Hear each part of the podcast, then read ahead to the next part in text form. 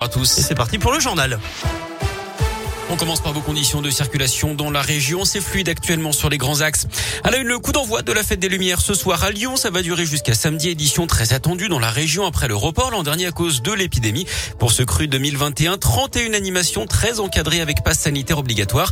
Port du masque obligatoire partout. Interdiction de manger ou de boire en dehors des restaurants dans plusieurs secteurs. 200 policiers, 70 agents de sécurité sur la voie publique et 400 euh, agents de sécurité privés seront mobilisés chaque soir. Pour trouver le détail des festivités et des dispositifs mis en place sur radioscoop.com. La cinquième vague de Covid en France avec 59 000 nouvelles contaminations ces dernières 24 heures, une première depuis novembre 2020. Le nombre de patients hospitalisés augmente, lui aussi plus de 12 700, c'est environ 1600 de plus en une journée. De nouvelles mesures d'ailleurs dans la Loire pour faire face à cette cinquième vague. La préfète du département a décidé d'instaurer le pass sanitaire à l'entrée des marchés de Noël. Les organisateurs devront prendre toutes les dispositions pour contrôler les entrées de ces marchés et s'assurer de la validité du pass et port du masque. Le masque qui redevient d'ailleurs obligatoire partout en extérieur dès 11 ans dans une trentaine de communes du département, celle de plus de 5000 habitants. On vous a mis à la liste sur notre site internet.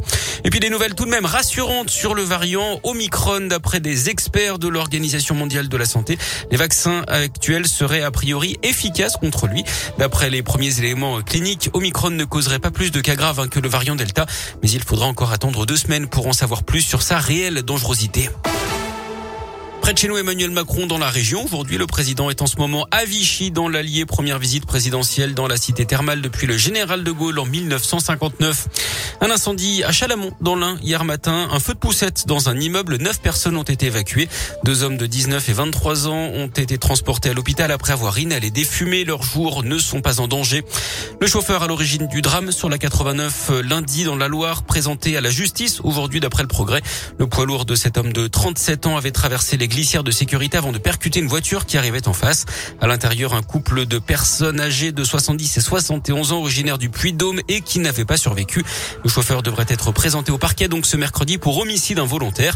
Les gendarmes vérifient notamment la conformité du camion et de son chargement.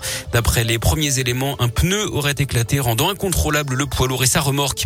À Caluire, près de Lyon, il tue sa grand-mère et cache son corps dans les bosquets. Un jeune homme de 22 ans qui vivait chez la vieille dame est passé aux aveux hier d'après le progrès. Il a été placé en garde à vue. En bref, aussi une deuxième victime après l'effondrement d'un immeuble à Sanary-sur-Mer dans le Var. Une dame de 82 ans retrouvée dans les décombres. Un homme d'une trentaine d'années avait déjà succombé. Une personne est encore portée disparue, a priori le fils de la vieille dame. Du sport du foot, le PSG termine la phase de poule de Ligue des Champions sur une victoire 4-1 face à Bruges hier soir. Et puis en basket, la belle victoire de la Gielbourg en Eurocoupe 95 à 65 face à Bursaspor à Equinox. Deuxième victoire pour les Bressons dans cette compétition.